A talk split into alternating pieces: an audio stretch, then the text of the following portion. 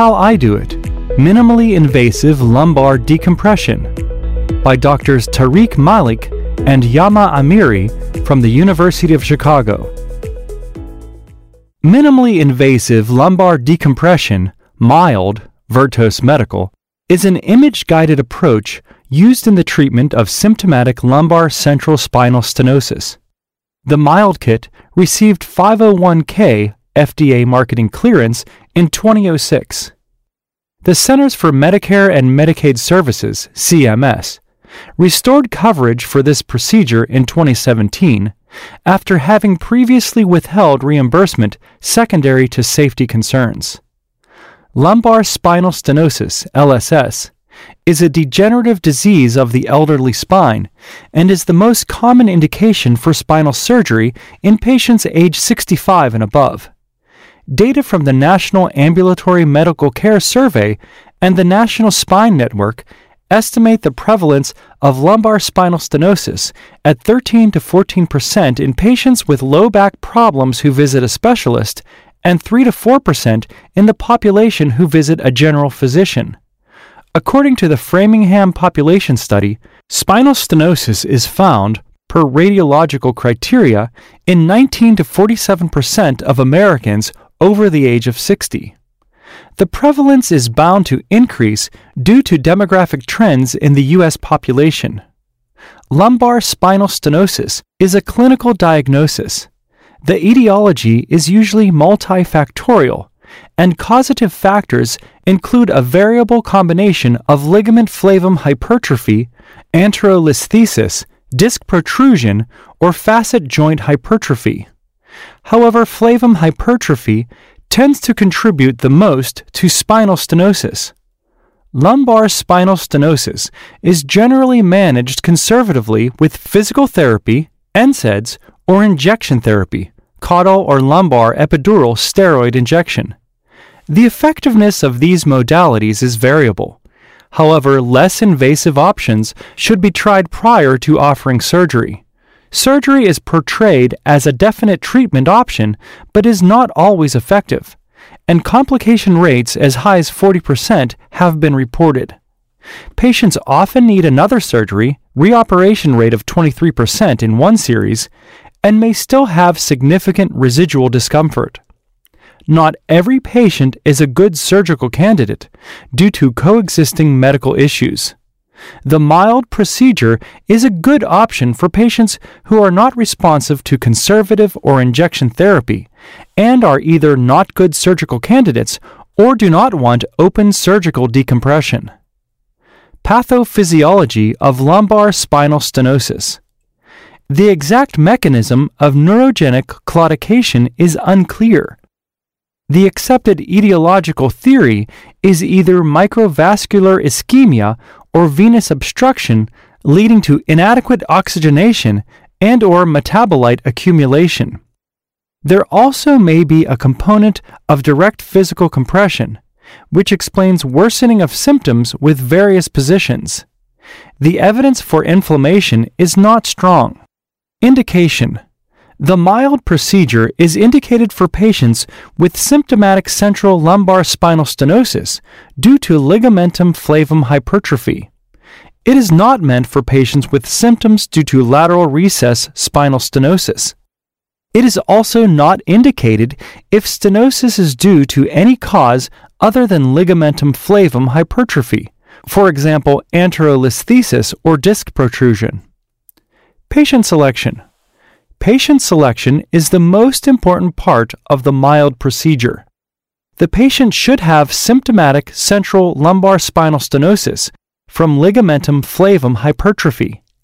The procedure is planned when the patient has neurogenic claudication in the presence of radiologically proven ligamentum flavum hypertrophy. The cardinal symptoms of neurogenic claudication are pain, numbness, weakness, and tingling in the low back, buttocks, and legs, initiated by standing, walking, or lumbar extension, and relieved by sitting or forward flexion. The symptoms do not follow a dermatomal pattern a hallmark of foraminal or lateral recess stenosis. But the two distinct etiologies can coexist. The symptoms tend to be symmetrical, usually above the knee. This proximal distribution helps to symptomatically differentiate lumbar stenosis from vascular claudication. Physical examination is unremarkable, and the presence of sensory or motor deficits should prompt surgical evaluation. Imaging is required for the definite diagnosis of lumbar spinal stenosis. A systemic review found CT or MRI equally accurate in the diagnosis of lumbar spinal stenosis. MRI is preferred as ligament hypertrophy can be easily measured. There are a number of radiological criteria used to diagnose spinal stenosis, but anterior posterior spinal canal diameter of less than 10 millimeters or an area of less than 70 square millimeters is generally considered diagnostic. The criteria used in various mild trials were patients with neurogenic claudication for at least three months, ligamentum flavum thickness of greater than 2.5 millimeters, anterior listhesis of 5 millimeters or less, and an absence of spinal instability. Procedure Anesthesia. The procedure is usually done with mild to moderate sedation. Deep sedation or general anesthesia should be avoided unless performed with nerve monitoring. Positioning. Optimally position the patient in the prone position. In other words, flatten or minimize lumbar lordosis with no pressure on the belly or chest for ease of breathing for the patient and enable the patient to be comfortable enough to lay on the table for an hour or so. Antimicrobial actions. 1 to 2 grams cefazolin or another appropriate antibiotic is given before the start of the procedure. The target area is scrubbed with 2 to 3% chlorhexidine, 70% isopropyl alcohol solution, and 3 minutes are allowed for it to dry. Full surgical drapes are used, and the target skin area is covered with an antimicrobial incised drape, for example, Ioban.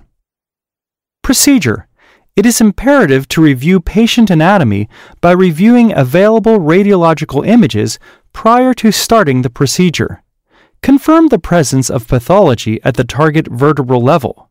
Evaluate the dimension of interlaminar space. Identify any bony overgrowth. And most importantly, evaluate and plan the trajectory of trocar insertion. An anterior posterior fluoroscopic view of the lumbar spine is obtained with the spinous process midway between the pedicles. Three straight lines are drawn, one in the middle, over the spinous processes, and the other two connecting the medial side of the pedicles on each side. The procedure starts with obtaining epidural space access. An epidural needle should be placed in the most cephalad part of the interlaminar space with the intent to obtain ipsilateral dye spread. The optimal spot on the skin for inserting the working cannula is chosen after reviewing the radiological images. It is usually one and a half to two vertebral levels below the target space, in the paramedian plane between the two lines initially drawn on the patient at the start of the case. After cutaneous analgesia is provided with a 25 gauge needle, the cannula tract is further anesthetized with a 22 gauge 3.5 inch spinal needle to the lower lamina, including the laminar periosteum. After a skin stab, a 6 gauge working cannula via use of the trocar is inserted to the lower lamina. Lateral fluoroscopic guidance is used to ensure that it is not placed too deep, which will result in a large dural tear. Next, a contralateral oblique view is obtained. The optimal view is one that allows laminar outlines to appear the thickest and the crispest. This angle is usually around 40 to 45 degrees contralateral oblique. Cephalocaudal tilting may be required to obtain the optimal working view. The intention is to get the X ray beam perfectly parallel to the ipsilateral lamina. The configuration of epidurogram seen in this view confirms the location of the stenosis as well as serves as a safety check and constant reminder of the plane that should not be violated. Therefore, it is important to maintain the epidurogram by frequently injecting dye throughout the procedure. The improvement in the contour of the epidurogram is one of the endpoints of this procedure. The epidurogram represents the plane, which should not be violated with any instrument during the procedure. After the working cannula is in place, a portal stabilizer device is used to stabilize the cannula. The device grips the cannula, thus preventing it from inadvertently advancing during the procedure.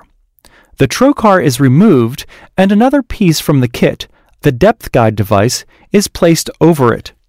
The depth guide limits the risk of subsequent instruments unintentionally being pushed too far in through the cannula.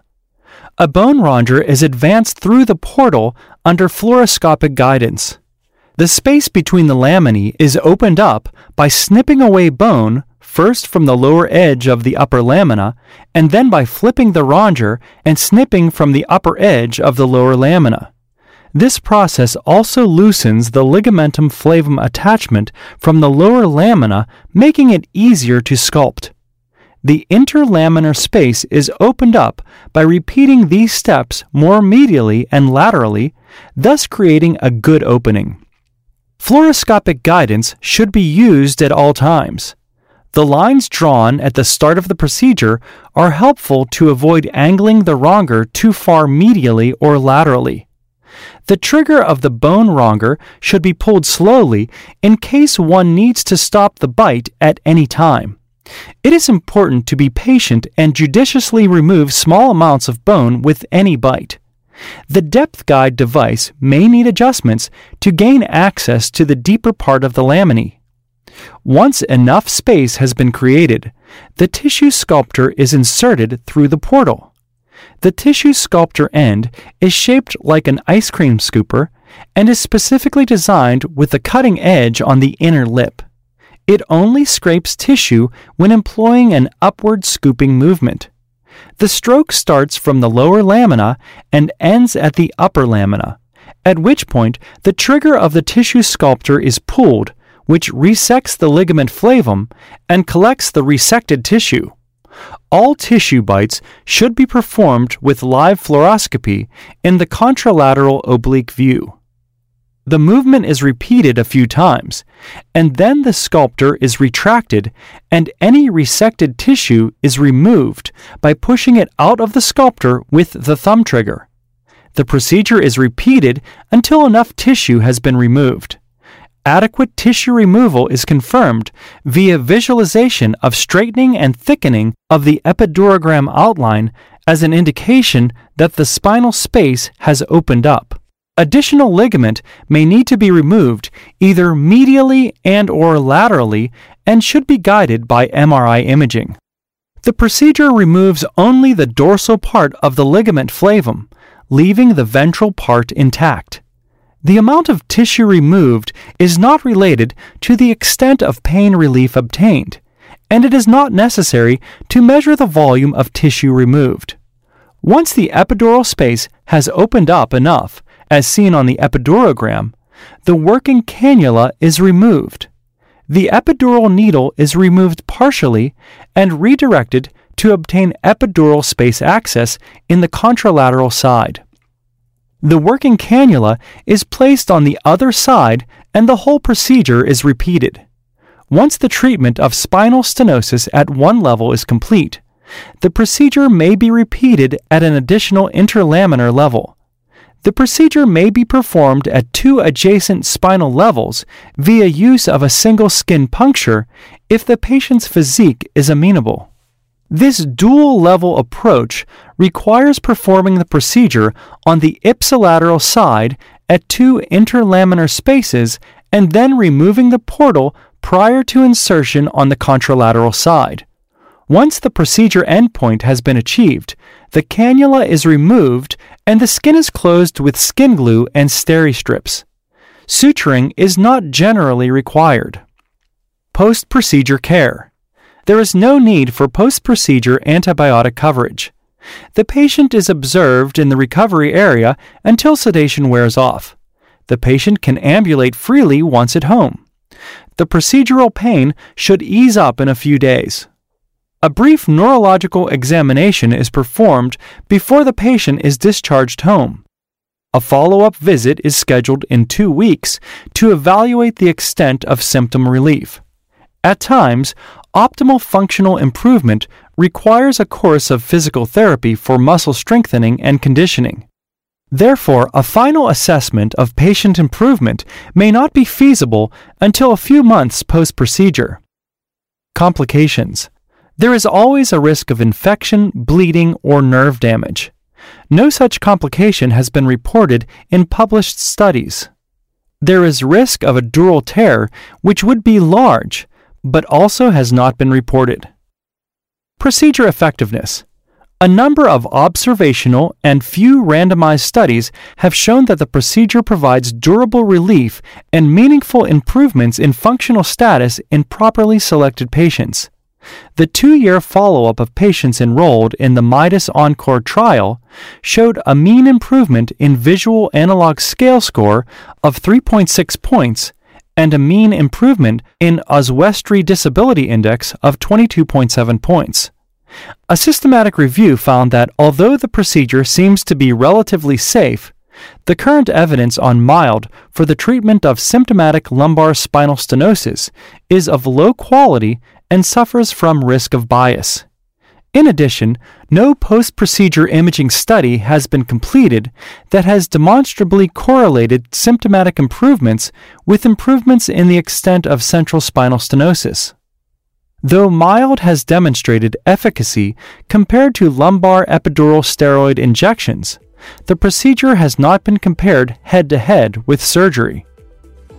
Clinical pearls ensure symptoms are related to central spinal stenosis. Insert the epidural needle high in the interlaminar space, out of the way of other instruments. Ensure an ipsilateral epidurogram for each side. Ensure adequate opening of the interlaminar space using a bone rongeur. Remove enough tissue to improve the contour of the epidurogram. Thank you for listening. If you liked this episode of ASRA News, please consider subscribing, sharing with a friend, or leaving us a review.